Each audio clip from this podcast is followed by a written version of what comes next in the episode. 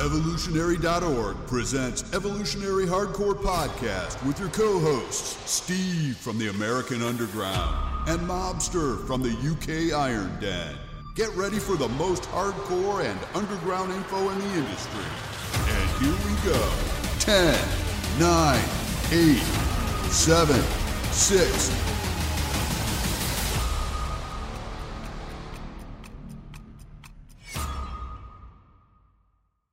Evolutionary.org Hardcore, episode 27, come your way. Today we're going to be doing Guy Cisternino. We're going to talk about his life, his controversies, his steroid cycle. So it's going to be a really, really fun one, Mobster. And we're going to get into this one. So Guy, first off, former IFBB pro bodybuilder. He had a 2-decade history of competing. Some of the toughest competitions. He's only 5'5", and he might even be shorter than that, Mobster. He might even be like 5'4", from the videos that I've seen. Obviously, I haven't met him in person or anything, but seems like he's even shorter than that. Yeah. 210 pounds, 215 pounds, somewhere around there. Found a nice niche competing in the 212 weight class. And he's able to do very well at that. So we're not talking about a open bodybuilder who blows up, you know, to 260, 280 pounds. We're talking about a guy who's shorter than me even, who basically has focused in on making weight to be in the 212 and sticking to around there. So he really, really, really good bodybuilder, really blessed genetics, Mobster. Early life, let's get into that a little bit. Born in 1982, New Jersey, Italian parents, pushed by his boxer father to excel in athletics. His first passion was football. That's the American game, American football, obviously. We're not talking about your game, your football, Mobster, which is soccer, what we call it. We're talking about American football. He had the same problem a lot of people do, his height. And although in football, you do see some guys like, you know, Darren Sproles, Barry Sanders, who are on the shorter side, they usually play running back. In his case, it was a disadvantage, but he did find a talent to bodybuilding. And that actually was the one thing that he was able to do well, because in bodybuilding, height is not important like some of these other sports. His dad bought him weights when he was in middle school, and he began training at home. When he was in high school, he progressed to his high school gym, where he found a really, really gift for it and was able to really take it to the next level. And that was similar to what happened with me as well. My high school gym, I was lucky enough to have a high school gym. Not every gym in America, not every high school has a gym. So I was able to have that, and that really was awesome. And you'll never beat that crappy high school gym. You know, those were the days, really. And lifting with your buddies, and it was really, really a fun time to do that. So he got really, really good at that. Didn't take long for him to compete in his first show, 20 years old. The show got canceled at the last minute. And rather than give up, he found another show, which was all the way in West Virginia. So he got in the car with a cousin, and he drove the 9 hours there to do the show. He ended up winning the Novice class and open class and finished second place overall. So that kind of was the first step for him to get into competition. So, Mobster, chime in. Yeah, I've read some of the information, his bio information that he gives on his own website, Steve. And I'll tell you what interests me. Is the support that he had from his dad. I think there was an element of challenge as well. He talks about being in a garage with his dad, watching what his dad was doing, and then there was something there to the effect of they made do with what was available, and his dad kind of put stuff together for him. So there wasn't a proper bar or a proper bench or whatever to begin with, but it's just, you know, You've got him helping make the equipment, which to me is a great sign of a dad that's quite supportive. There's an element, I think, perhaps, Steve, of the Italian background in regards to maybe, and I'm going to talk about this later on as well, the kind of Italian vibe, the macho vibe, etc. But I love the fact that your dad kind of encouraged this interest that you saw in Guy and helped with that. Something else which you touched upon in your comment just now is this school thing. I 100% did exactly the same thing. Training with two fellas at school, using the school benches that we put on the side, or what you might call a bleacher type bench, a gymnastic type bench, and training with that 15 kilos a side, 33 pounds a side, and all that kind of vibe before I got some weights in the house and trained in the sports centre and then made my way to gym. So I love the fact that there's an element of that background in all three of us. And I can imagine a lot of our listeners, you know, with the weights under the bed or training in the garage or training in the shed in the garden. I love that kind of background as well. And it's one of those things, I think, Steve, if you stick with it, it gets into your blood. So I like the fact that there's kind of that familiarity and similarity from Guy, in that that's the kind of journey that many of our listeners would have taken to become where they are now, on the journey that they've taken to get to where they are now, Steve. I love the fact, you know, school and the garage and everything else. That's such a cool vibe. And it's put so many people on a journey in a particular way. Yeah, so, I mean, for me, that's interesting. I love the parental influence, I think.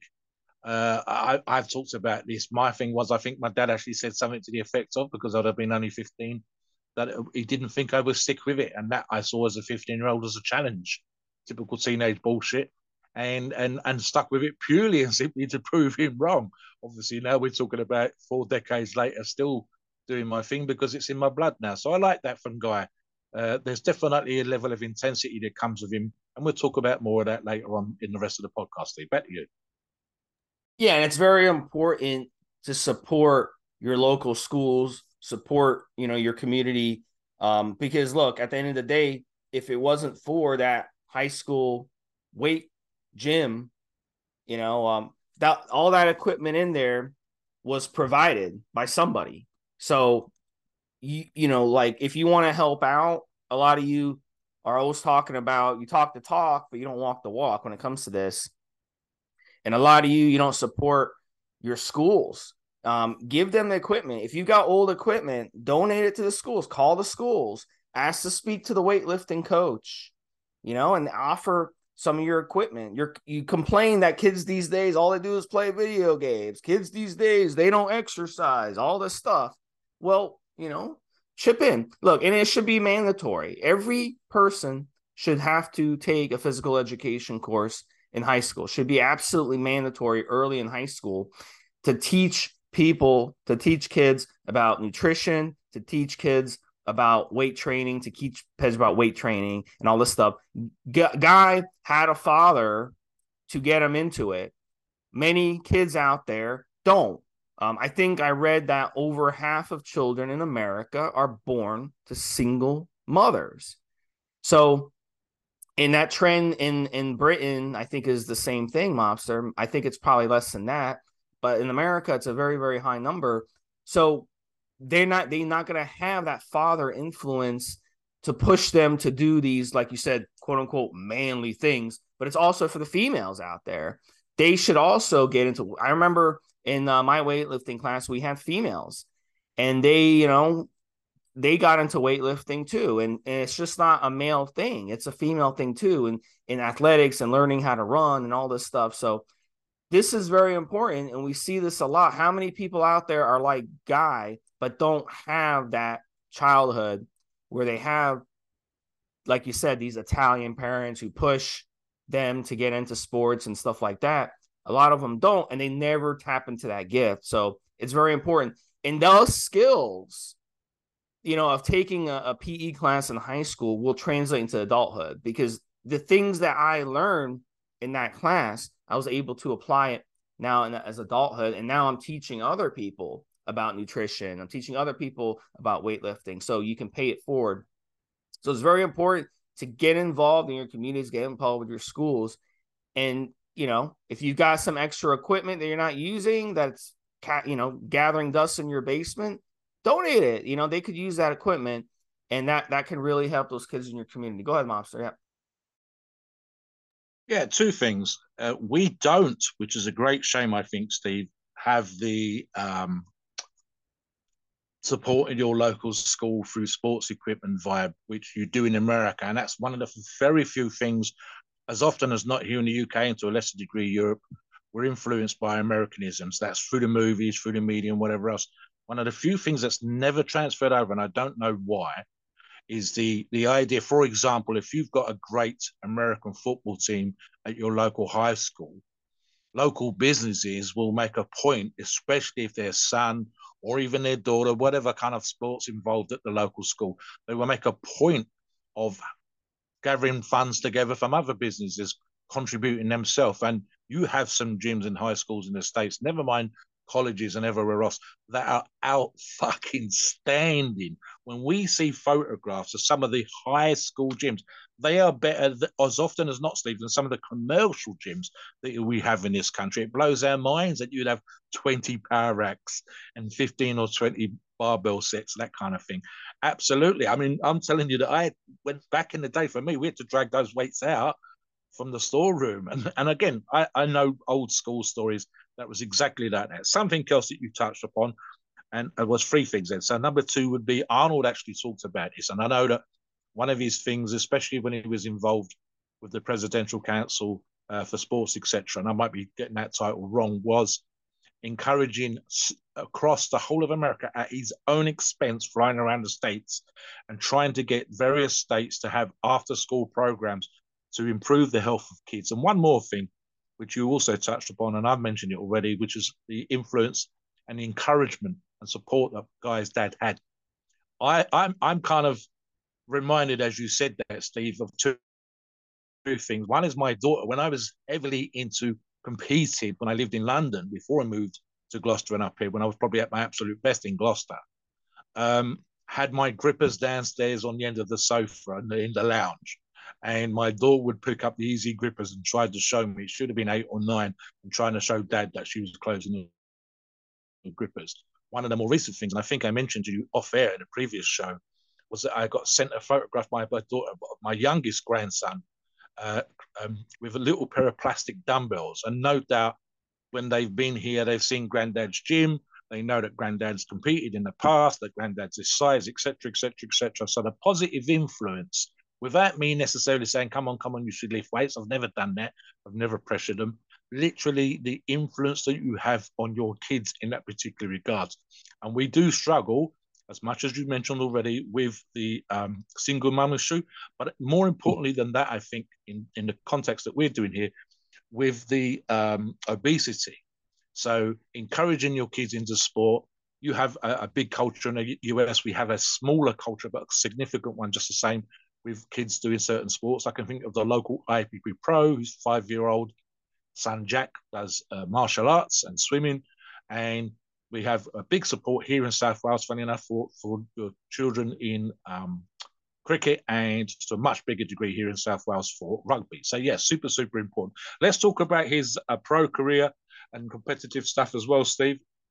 And then I want you and I to talk about the car crash, and ironically, the fact that he's still a big fan of crazy cars even now. I've got some information on that. Competed in the mid-2000s, Steve, pushing to get his pro card. Finally, in 2008, at the NPC Nationals, which is still a highly ranked competition, listeners. If you place well at the Nationals, you're probably going to do well, full stop. Taking first place and earning his pro card. He would then go on to compete in over 35 major shows until 2021, mostly in the 212 weight class, where we know that he did incredibly well. He's a very sort of dense and well-structured bodybuilder for his height and weight, Steve. Up to, and then competing in 2011 in the Olympia 212 class, finishing 13th. In 2012, he got the 7th. I'm going to say very, very close to that. I'm looking at the numbers here in the stats. His best placing, Steve, 2015, was 6th at the Olympia. I don't think, and I'm just double-checking, yep, I don't think he placed any better at the Olympia there, but he did do, in 2017, a very good 4th place. Now, this is incredibly good, Steve, at the Arnold Classic USA. And again, I'm thinking that's in the 212 class. Quickly on that, 212, and I'm still sure Steve will back me up on this, the height-weight ratio, as there is in a couple of other classes, like Classic Physique, you will find, as often as not, and again, he's one of the, even, again, as Steve said earlier on, one of the shorter 212 competitors, They can pack some serious muscle right up to the weight height allowance. And again, he would have been allowed to compete at 212 pounds at the height that, as Steve says, I think Steve's correct on that as well. If it's a slightly less than 5'5", that puts him a little bit in the middle for the 212. But again, I'll give you an example again. The local pro that I've mentioned before has never, ever competed on stage at over 200 pounds. Typically, I think his all-time best on stage weight was 187, which means essentially, Steve, is giving away over 20 pounds to anybody else that's pushing into the height weight class. That's allowable for the 212. I think Guy, he would have been pushing a lot of muscle into a smallish frame. So that's going to make him look like an absolute freak in the rest of the class there. And it's extremely competitive because a lot of guys are the same height, very, very similar body weight. So that makes it much more evenly level, competitively speaking, with not a huge amount of deviation in the body weights that you will see in the open class, where you can have somebody who's 180 pounds going up to 300 pounds monster. So you do get that. It's very, very competitive. And it's one of those classes that seems to be gathering more and more interest. Back to you for the next bit. Yeah, so he decided to retire, called it quits in 2021 after the Texas Pro. And, we've seen this with guys who've been retiring lately, and they've used the whole guys have been dying around me. He used the Dallas McCarver, Luke Sandow, John Meadows. They passed away. It's time for me to retire. So a lot of them have been saying that. I'm not sure if that's just like, that's one of the things, but I have it hard to believe that that's like the number one reason they're retiring, because they're scared because other bodybuilders are dropping dead. I think it's just one of those things where it's one of the issues that's causing them to drop dead. But I think also because bodybuilding is a grind, and he actually has admitted in some of the podcasts that I've watched about him when I was researching that, look, that he basically did not make enough money as a bodybuilder to support himself and live the type of lifestyle he wanted. So I think a big part of that now is you make a big name for yourself in bodybuilding, you build a big social media following, you get a lot of repping jobs, and then you retire. Then you can make way more money and actually make a living just going and doing interviews, doing podcasts, repping your brands, repping companies, and that sort of thing. And that's what a lot of these guys are doing now. But you've got to basically make a career for yourself first and really, really get popular among a lot of people and get a lot of fans first. I think that's very, very important.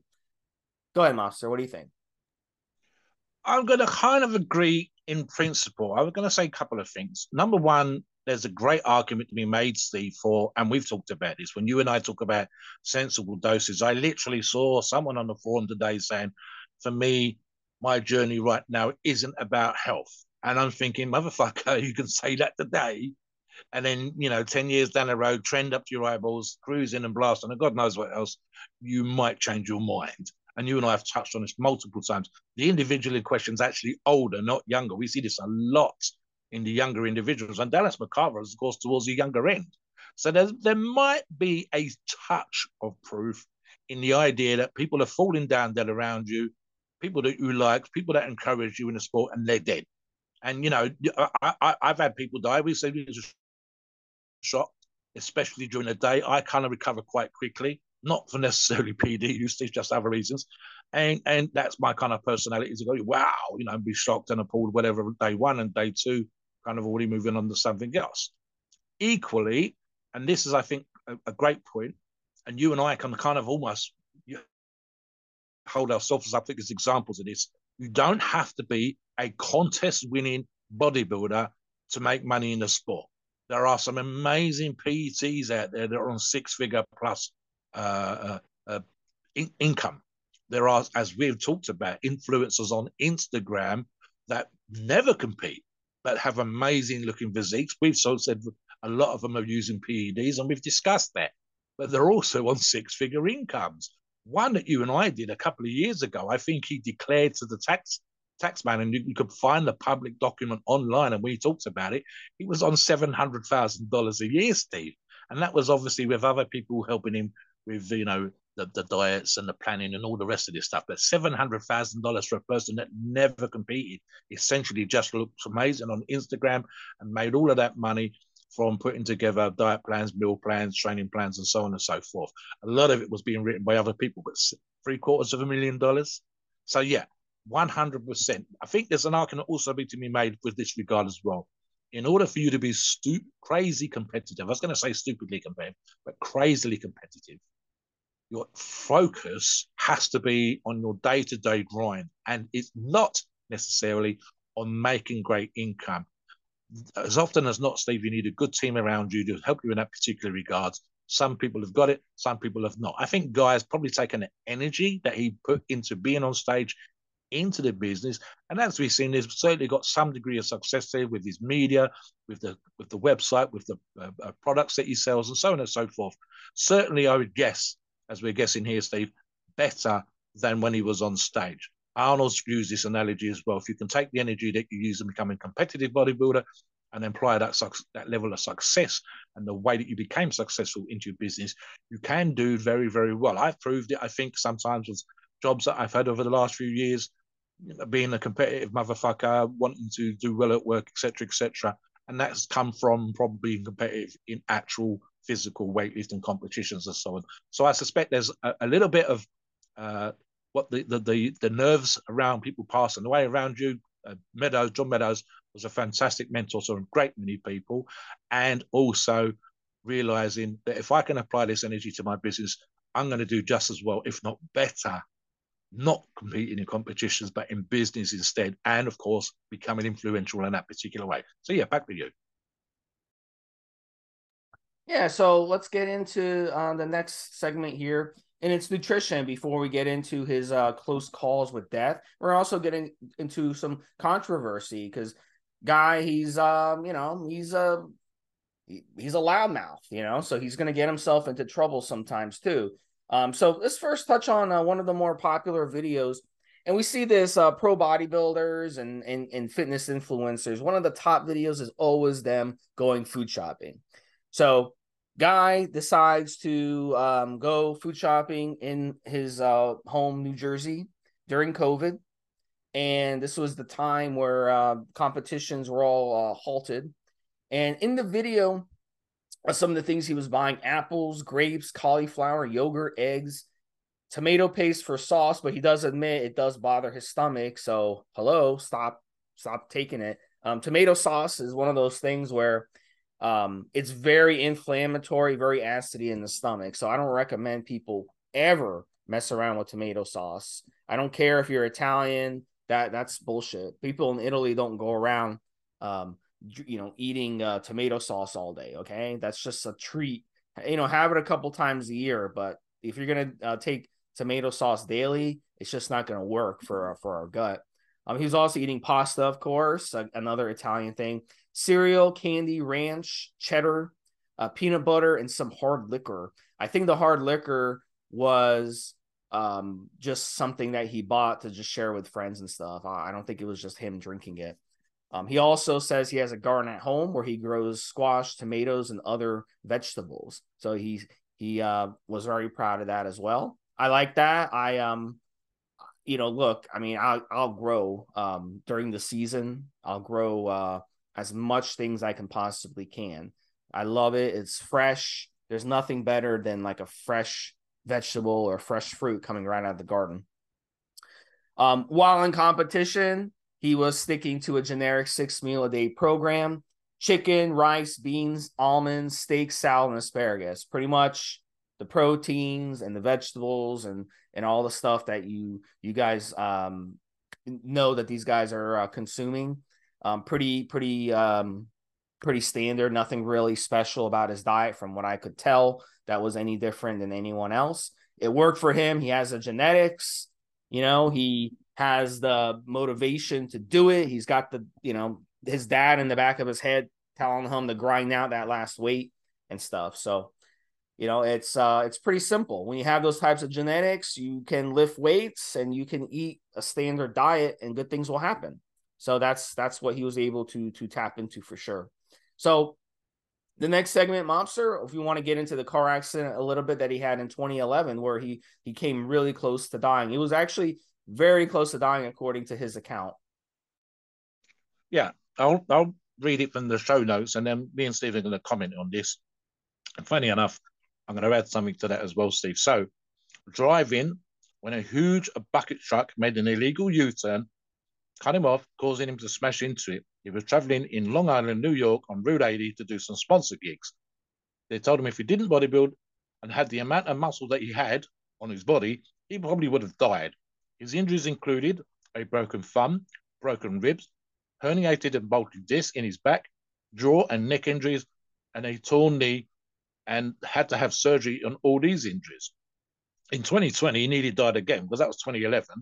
And in fact, there's photographs you can look up for the, I've seen him myself, Steve, of the car after it was crashed.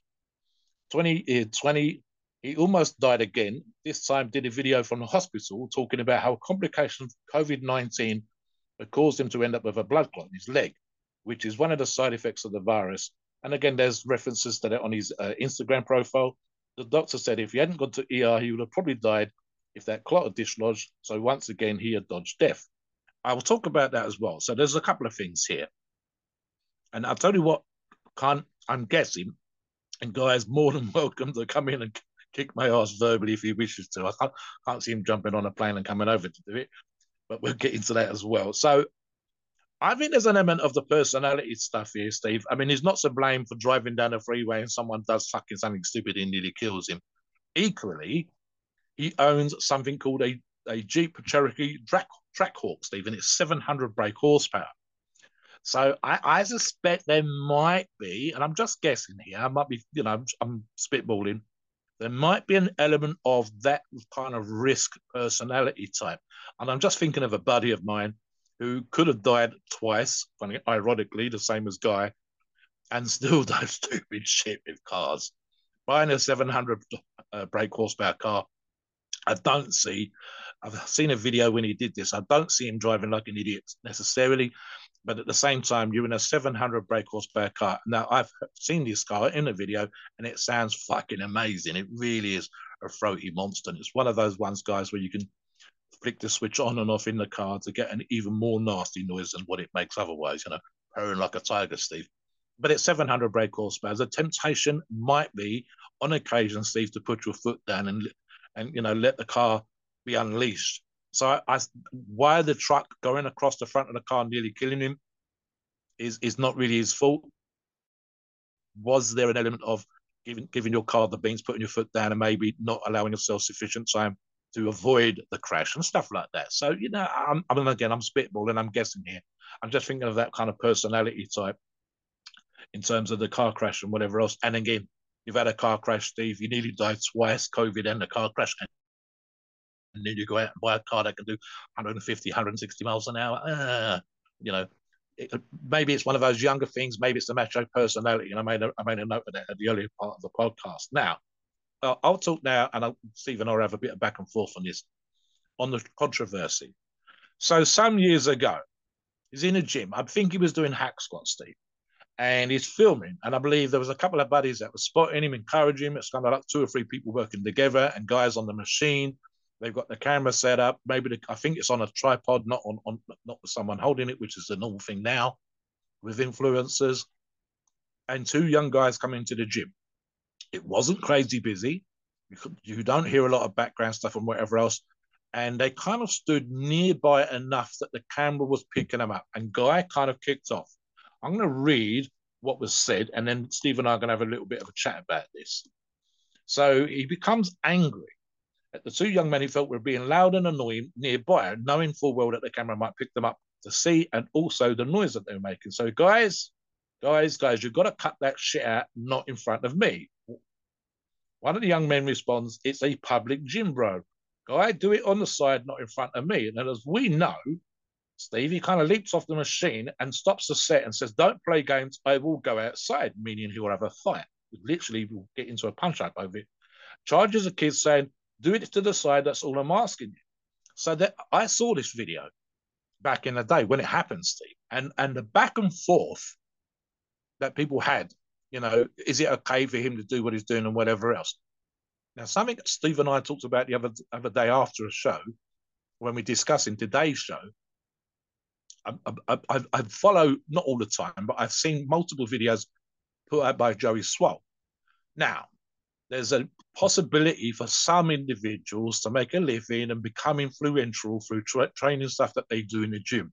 But what's also happening is an awful lot of people have zero chance of that. The percentage of people that are going to make a living recording what they do in the gym is tiny. We can name half a dozen.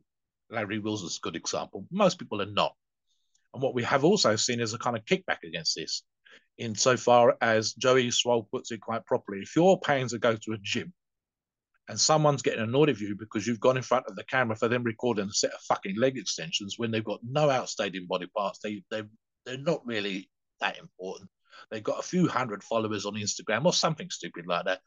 And then there's a lot of back and forth. Should these gyms be allowed? Should they be allowed to train in a gym? Should they setting up tripods, complaining when people walked in front of their camera because they've got a right to be there and all this kind of stuff?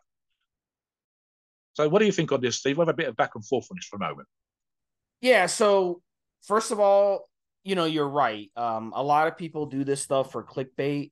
I don't think in this particular case, either of them were doing it. The way I look at it, look, in the video's right there in black and white, and Guy wanted to say that they were in his face, they were bothering him on purpose and all this stuff. But if you actually look at the video, they're far away. Like, it's a gym, it's a gym, it's crowded. He wants to do a video on the gym. If you didn't want people who were there to be fascinated by you and want to watch you work out as a professional bodybuilder, as a freak, then you should have called the owner and had the owner set up something either before the gym open or after the gym open. On the weekends, a lot of gyms, they open like at 7 a.m. So you can get there at 6 o'clock and you'll have an hour to film whatever you want with nobody in your face, but it doesn't look as good. Okay. These videos, these training videos with just you and a guy spotting you and then a camera crew, which isn't visible on camera, and then nobody else in the gym, it doesn't look as intense. It looks better when there's people walking around and people in the background working out and stuff, in my opinion. So in this particular situation, what he could have done, I don't think the kids did anything wrong at all. I mean, look, if you were in that situation, you're watching Arnold work out, you know, or if I'm going to the football game or basketball game or something, and I'm in the front row and I'm taking pictures of the players doing their thing, and I'm shouting at the players and stuff, is that distracting the players? I mean, look, it's their job. I mean, he should be proud that guys want to take pictures of him and guys want to take videos of him like that because they look up to him. You know, he's a bodybuilder and it's something special for them. So for him to like get up like that and like charge them like that, you can't do that stuff. And I was surprised that it happened in Texas, because Texas is one of those states, Mobster, and there's a handful of states like that out there, where if you charge someone like that, they have a right to pull out a weapon and hurt you.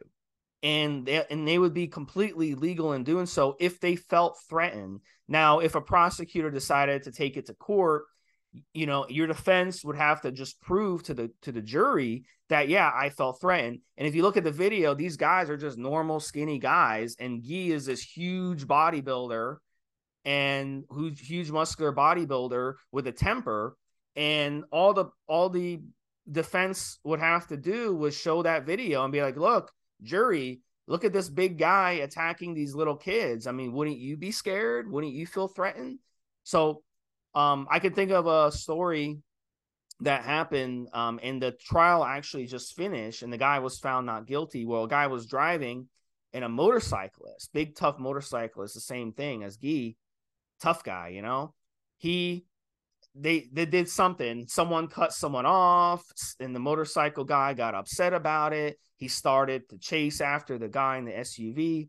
Then finally the SUV stopped at a light, and the motorcycle guy got out of the car and went up to the guy in the car in a threatening manner and started cursing at him and threatening him and stuff. So the guy in the car you know, he pulled down his window and he shot the guy, and the guy fell to the ground. Well, the case went to trial, and the jury basically was presented. They had a video from a camera at one of the businesses along the street. So they had that, and it showed the motorcycle guy get off the motorcycle and go up to the guy. Number two, the motorcycle guy had a history of violence. He had several domestic violence in previously. So based on that, it took the jury like literally 2 minutes to do not guilty. So the motorcycle guy ended up becoming paralyzed, and he's got to be in a wheelchair the rest of his life just because of his temper, and because he couldn't just freaking, if someone did something to you in traffic, call the police and report it. You don't have to go and charge them. So in this situation, Guy, all he had to do, if these kids were bothering him, was tell someone in his camera crew, hey, or tell the manager at the gym, hey, can you talk to these kids and tell them to take a couple steps back? I don't mind them filming me. Take a couple steps back. That would have solved the problem. He didn't have to get up like a maniac and charge them. And then Guy, in his interviews, he said, look, can you find any other video where I'm like that? And I've actually seen some of his other videos. And if you just saw this video, you think this guy was some jackass with a temper, typical hot-headed Italian, all these stereotypes, right? But if you see his other videos, he actually comes off as a cool guy. So for me, that was my impression. The more I saw his videos, the more I thought, wow, this guy's a cool guy. So, I mean, I think it was just a lapse of judgment.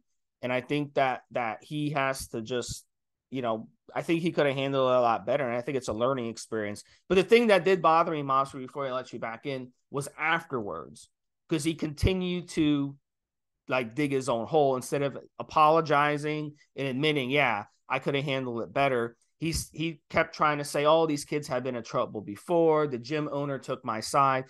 Well, Guy, of course the gym owner is going to take your side. You're a pro bodybuilder, and these are a couple kids. Of course he's going to take your side because you have a vast amount of fans and followers and stuff. So the gym owner wants more business and he wants the publicity. So of course he's going to take your side. So that doesn't mean shit just because the gym owner is a bitch and a coward and doesn't have the balls to come out and do his, you know, people in the gym that are paying a monthly membership, do them right. That doesn't make you right. So we all see that in gyms. The way gyms are set up, the structure is you see people treated differently in the gym, and that's not right. If I'm paying a gym membership, I've got a right to be in the fucking gym, and I got a right to pull out a phone and film you. If a camera crew is standing right there and filming you, I got a right to pull out my phone and film you too. You know, I'm the fucking paying customer here. You're working out for free in the gym, and you're taking up space. So, you know, you've got to have some humility on this guy. Like you can't, you know, attack people. And again, he kept saying these kids. Shockingly, if you look at when Guy was born, he's a millennial.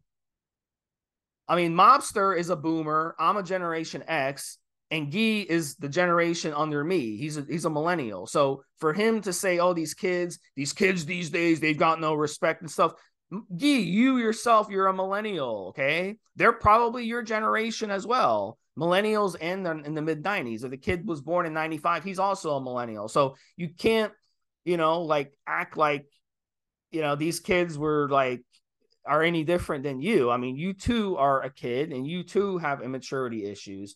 So you can't just hammer other people like that. This doesn't make any sense. Like I was shocked when I saw how old he was, because he does look older. He has a beard and whatever. But I mean, I thought he was in the 50s. But at the time when this happened, he was in his late 30s. So, I mean, he's young himself. He's younger than me. He's way younger than Mobster. So I think he could have handled it better. But I think, you know, if you would have just came out afterwards and apologized and said, yeah, guys, I fucked up. Never act like that in the gym. Never let your anger get the best of you, et cetera, et cetera. I think that would have basically been better. But he's still, to this day, if you look at comments online, 90% of comments are bashing him. I haven't seen a single comment in the videos. I didn't spend like all day looking through them, but I didn't see a single comment that actually said that, yeah, Guy was right in that particular situation. So you just can't go around in the gym acting like that, you know, and that's just, he's the one who's disrespectful, not the kids. Mobster, how'd you take it? Yeah. I thought, just as you were talking there, Steve, I just remembered something else. And this is what's probably going to add to the fight. Now, funny enough, I've actually been in the position, I've mentioned it on previous podcasts, of being able to train at my local gym for free. And the reason for that was that I was giving back as much as I was being given, so to speak. So, for example, we had set up an event, the Abbey Day motorcycle races, and the gym owner paid some money, about $1,000, to have a gazebo and a bunch of gym equipment there for the weekend. And I think on two, possibly three occasions, I can't remember, I would go down and I would support them for the weekend. I was literally down there for 6 to 8 hours, both days, on 3 years on the trot, I think. Put on a little strength display, talking to people that come over, persuading them to sign up for memberships and so on. And equally, wearing gym clothing for competitions and making sure that, if I went to a competition, I'd make sure that I'd be wearing either the event clothing or the gym clothing and saying how great the support of the gym was in helping me to succeed. I'm up on the wall of the local gym with various other athletes and gym members that have competed and done well for themselves. I'm pulling I think at the time, a world record in a photograph, Steve. I think it was trying to break the record that I just broke a moment before in photographs. So just to give you an example, equally, I only once in that particular gym, funny enough, the gym owner wasn't there, nearly got into a fight with another very big gym member. And funny enough, me and the gym member were super cool, really, and nearly did some business together afterwards, but we had to get through the bullshit first. So there's a little bit there. I'm reminded of something else that Guy did afterwards, funny enough. And it was the back and forth, like you said, where he said, find another video when I'm being an asshole, find another video when I'm being super aggressive. And then he mentioned something else, perhaps not at the time, it might have been shortly after. And the gist of which was, and I believe it was one of those people that had passed away, and someone was being super, super disrespectful for someone who'd been a friend of his.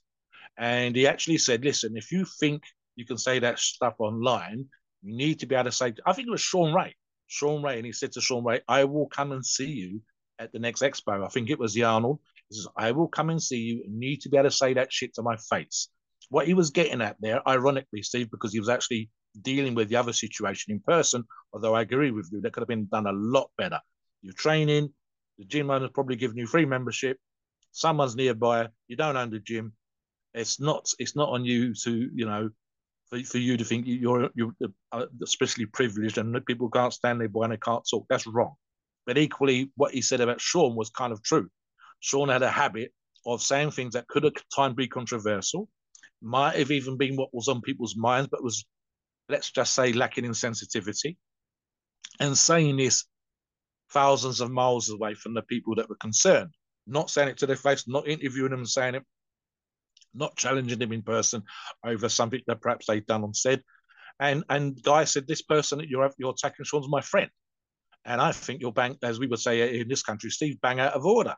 I will come to where you are working, on the stand that you're working on, and I dare you to say it to my face. You won't, because you're, chicken shit, whatever. So I understand that. That's being super, super supportive of a friend. But again, you can take it both ways. That's just saying, you shouldn't be allowed to get away with saying shit without being challenged. And I'm supporting my friend. But equally, you're putting out a challenge on the internet. You're putting out the challenge, not in person. Now, I do believe, and it's happened a couple of times with Sean, where people like Guy have turned up and said, say it now, I'm here in front of you, and it's shit, it's bullshit, say it again on camera, people are looking. Sean hasn't done that. So, it's one of those situations where, you're on the internet, people can say whatever the fuck they like, Steve, and then no one challenges them, or people get upset if you call them an arsehole or whatever else. So there's a bit of yin, there's a little bit of yang. I like the fact that he's intense because that actually makes him exciting and interesting to watch. But equally, tread carefully, think professionally, engage the brain before you engage the brawn, and think about the image that you're projecting. Again, for me, for example, if I weigh, as I do, Steve, over 300 pounds, and I'm talking to another 300-pound member as he was, both of us were close to 140, 150 kilograms. That's 308, 330 pounds. And we are seen perhaps as influential somewhere in the gym. And here we are being arseholes to each other That's not a good gym vibe, and it's something that you need to be very, very careful with, and especially so if you represent the sport, you are professional. You know, we're not cavemen anymore. We don't have to do that stuff. And like Steve says, there's laws in America that allowed you to pull out a gun.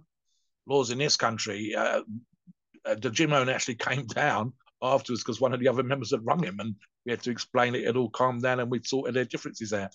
But it's not a good vibe. I want to go to the gym and chill and be influential and be positive and whatever else. What I don't want to do is go to the gym and argue and shout. And I certainly don't want to be screaming at other members to get the fuck out of the way when I'm filming. That's just not a good place to be or whatever on that particular regards. So, yeah, on that, Steve, we'll talk about nutrition and, as you say, the supplement. Well, let's talk about his social media, and that ties into one of the social media posts on his Instagram, which has 350,000 followers. Posts a lot of videos about training, pictures of him health posing, also a lot of tough guy. He makes little tough guy comments. He likes to take shots at other people. He likes to take shots at groups of people, I noticed. And one of his videos as well, which ties into what you were just saying, Mobster, was he says that he doesn't care about anyone else's opinions. This is actually the #1 viewed post on there. And it says, including his friends and his family, and that he's proud to be selfish and only cares about himself and his happiness.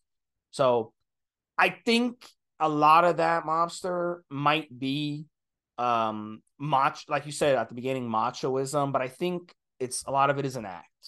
And again, it's this macho man, I'm tough guy. I think it's an act to get clicks. I think it's an act to show the bad boy image. Yeah, play it to the camera. Yeah, and it works for him. And we see a lot of this among bodybuilders who are like this and threatening to beat someone up because they're making a comment. Well, is he going to threaten to beat us up for doing this podcast next? I mean, look, it's stupid. It's silly. Like I'm sure I can go back, Mobster, and you're the same way. I'm sure someone has posted something on social media or on the forums or something. They wanted to kick my ass in person. I think they've done that a few times. I always tell them, I was like, look, if you want to kick my ass, I think someone on the forum once did that. Yeah, I think if you want to kick my ass, you got to go through Mobster and you got to go through Body Mobster, both of them, before you get to me. I think combined, you guys are like 550 pounds, and you guys bench press I actually threatened to go through both of them before you get to me. That's what I just tell them. But yeah, you could look at the end of the day. At the end of the day, listen, those of you who know me, you know, I don't want to civil suit here, man. I'm easy going most of the time, Steve. We're chill kind of guys. I'll tell you a quick story, and then we'll talk about his PEDs and what we think he uses, listeners. So I think it was a buddy of mine winding me up, Steve. He created a troll account, and this was on a little forum that we created for the supplement company that I owned back in the day. And one of my buddies got on there. I'm sure it wasn't some random member that just, you know, you've got bots and stuff like that now, and things come online like this all the time. But I'm pretty sure it was a buddy of mine saying to the other buddies, let's see if we can yank his chain. Let's see how he reacts. And I flipped the fuck out, Steve. I threatened to jump on a plane, come over there, and I believe I said something stupid like, tear your head off and shit down your fucking neck, you asshole. So I completely lost it.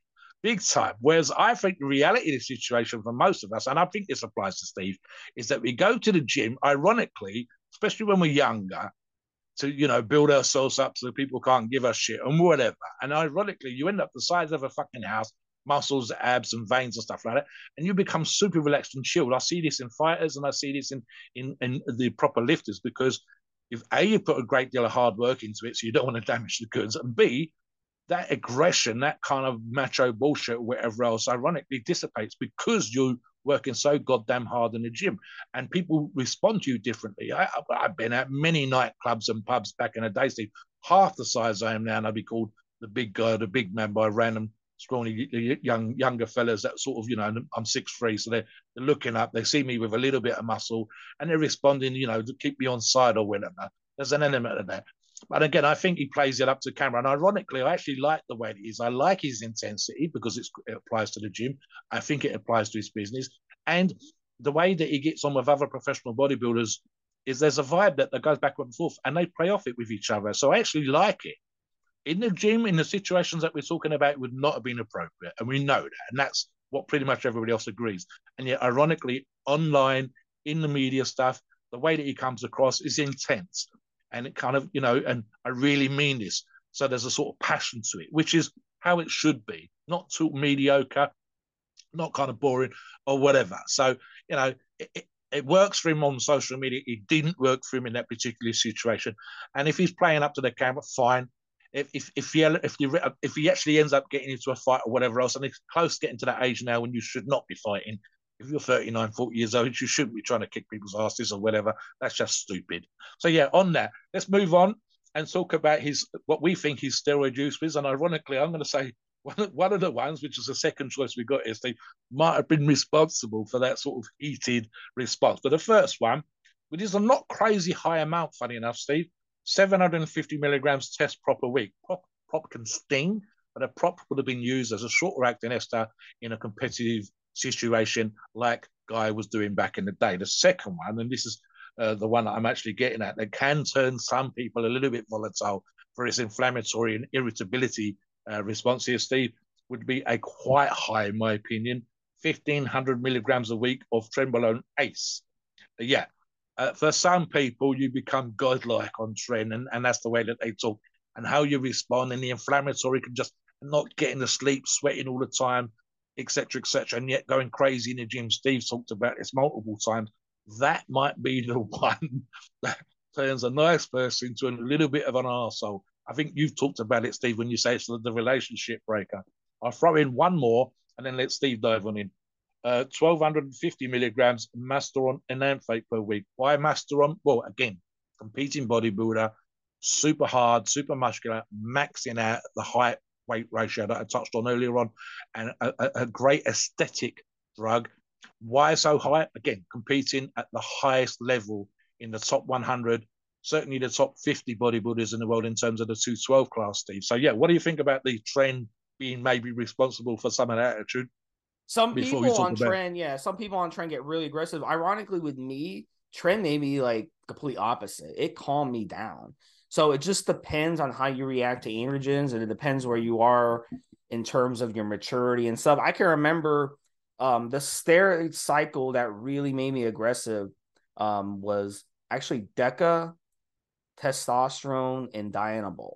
And I got really aggressive on that cycle, but that made me aggressive, but Tren, for some reason, it just calms me down. But I think it may have something to do with when I'm on Tren, I just don't have the energy, you know? So my energy is much more down, and I'm always concerned with doing three things on Tren: working out, eating, and the third one. Obviously, you guys can all guess. So I think I got no energy left, you know, when it comes to Tren. But some people, yeah, for sure.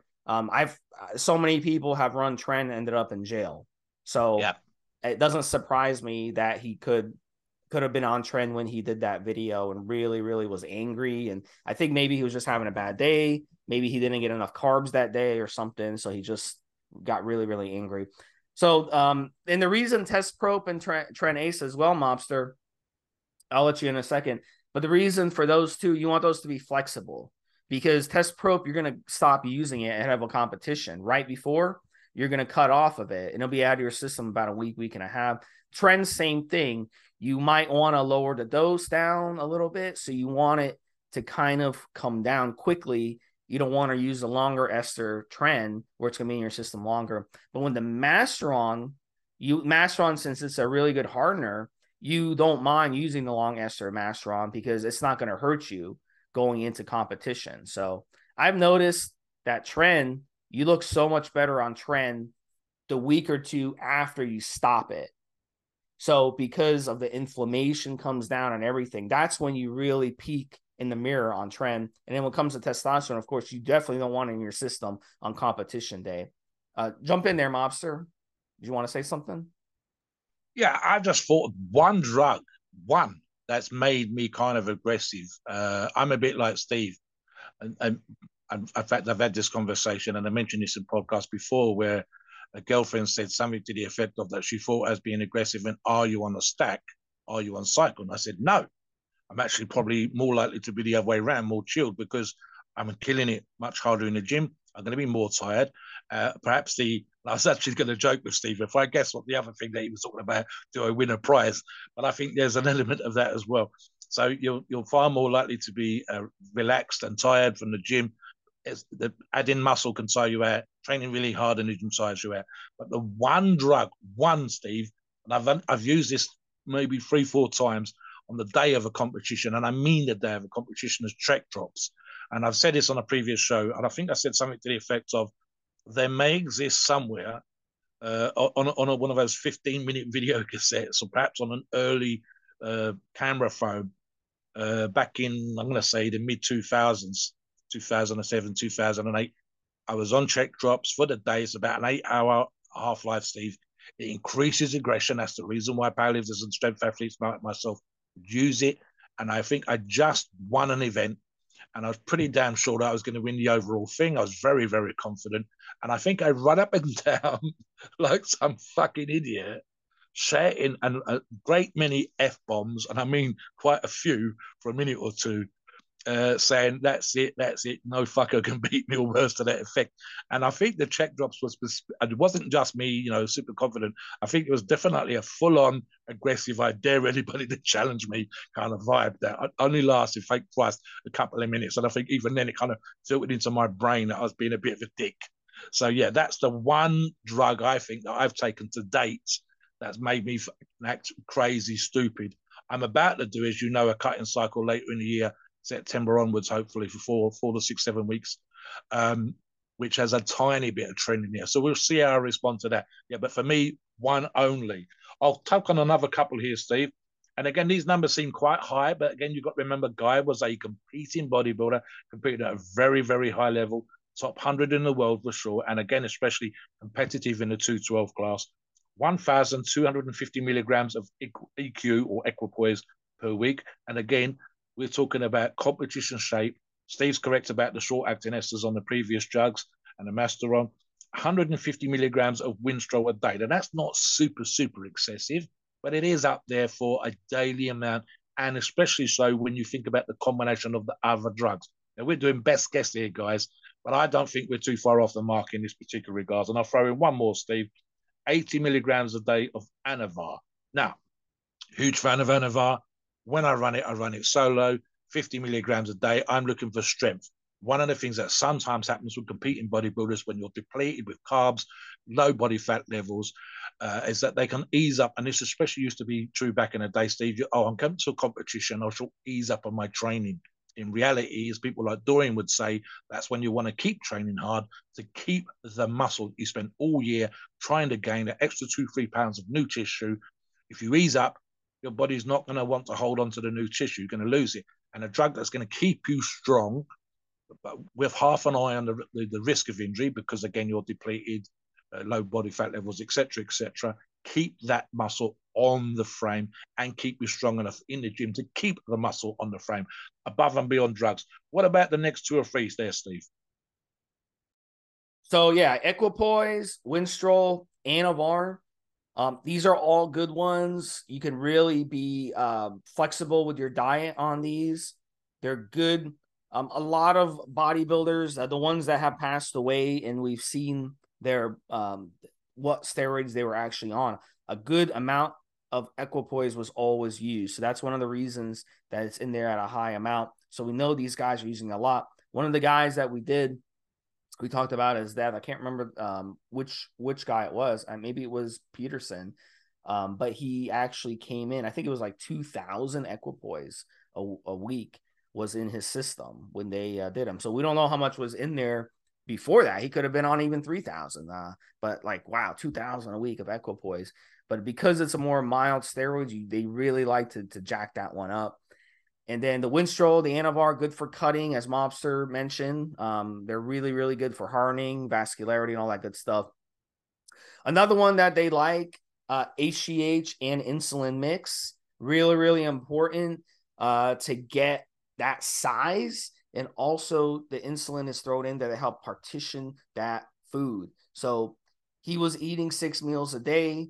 To take advantage of those 6 meals a day, you want to be on that insulin to help partition it, but you also want to be on the insulin to offset the insulin resistance and the high blood sugar that you'd be getting on HGH. So the insulin kind of is a really, really good way to work with the HGH to really make the person huge in the process. DMP, something else that a lot of bodybuilders mess around with, especially, you know, Guy's diet was kind of flexible. He likes to indulge in candy and Italian food and pastas and stuff. And then diuretics, of course, they go into competition. They want to manipulate their diuretics. Very, very important for him. And also in a video that he did, he also mentioned he was really, really much against testing athletes. He's like, oh, it's personal responsibility, yada, yada, yada. So obviously he's definitely doing a lot of steroids to have that type of mentality where it's like, well, you know, if I want to kill myself, I'm going to kill myself. Another video too, he said he was only on TRT currently, which is bullshit. I mean, TRT to him probably means like a gram of gear a week. Let's be honest. So that's bullshit. There's no way he looks the way he does today, and he's just running 100 milligrams a week of testosterone. No, it's just not plausible, guys. So you got to remember, TRT can mean a lot of things, you know? So proper TRT is 100 milligrams a week of testosterone. But even now, anti-aging clinics are putting people on 200, 300 milligrams a week of TRT. They're putting them on other steroids, they're putting them on peptides, they're putting them on AIs, they're putting them on ACG, they're putting them on so many different things. Even HGH at 2-3 IUs a day, they're putting them on anything to make a buck. So you can really kind of, you know, make up whatever TRT means in your mind. But really TRT, like I said, is 100 milligrams a week of testosterone. And that's definitely not what he's using. So Mobster, final thoughts. I think it's a disclaimer. I think it was a great show. And at the end of the day, you know, Guy, look, I think he's a good guy. I really do. So. But I think he does have like a little bit of a machoism to him. And also he has to get a kind of like a grip on who he is and his age. He's, like I said, he's a millennial. So, I mean, you can't keep saying young people are idiots. These stupid kids these days, they're disrespectful. Come on, dude. Like that, you're not a boomer here. You're not in your 60s. And, you know, it's yeah. It doesn't make any sense. It doesn't make any sense to have that mentality. So, but I think a lot of it is an act. Look, and it works for him. And I'm sure he's making six figures a year with all his repping and all this stuff now. And good for him, because bodybuilding, he spent years in the grind of bodybuilding and he didn't make shit, you know, as a bodybuilder, you know, so I think, you know, good for him. I think he's a good guy overall for sure. Not a guy I would hang out with, you know, he's not my style. I'll put it that way, but he does. I think he's a good guy. And a lot of people would probably get us into fights and shit, Steve. He probably get me in jail. Save his ass, you know? Or something. Yeah, yeah, I'm going to agree with Steve on my final thoughts. Yeah, I think there's a, as I said during the podcast, there's an element of me that's entertained, and I like that level of intensity. I like, if nothing else, the way that he comes across in that passionate way. So supportive with his friends, loves training, loves chewing the fat with the guys on the podcast. That always comes across well. Whether it's an act or not, hard to say, really. I think maybe there might be one of those things when he grows up. And he's got some grey in his beard right now. But what do I mean? Your attitude changes as you get older, guys. The majority of people that come onto the forums, the majority of our listeners is going to be that youthful 18 to 25, maybe 30-year-old profile. I'm an old motherfucker. So what do I think? You know, I know for a fact that the way that I was responding to work, to education, to life, changes as I got older. It's bound to. Changes I got bigger, changes I got stronger. So I suspect, as Steve said, there might be a commercial aspect to it. Listen, if I was putting out the kind of podcast and videos that he does, and I see that the viewing figures of one are really, really good and the other one not so good, what are they doing in the one that was good? Maybe it's because I come across in that, you know, that Italian macho vibe, and that works, and that's what's created the six figures that we think he's on.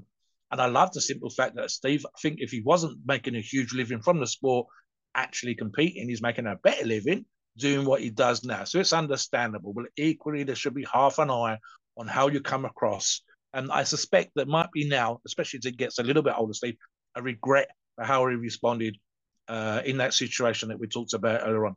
As a bodybuilder, as a person now, I think he's becoming iconic in his own way.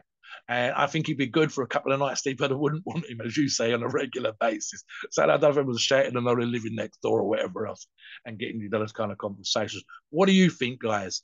What's your views on the subject? By all means, please post in the comments and let us know on the forums. Please note, we are not doctors and the opinions are ours. It is our view and based on our experience and views on the topic. Our podcasts are for informational purposes and entertainment only. The freedom of speech and the First Amendment.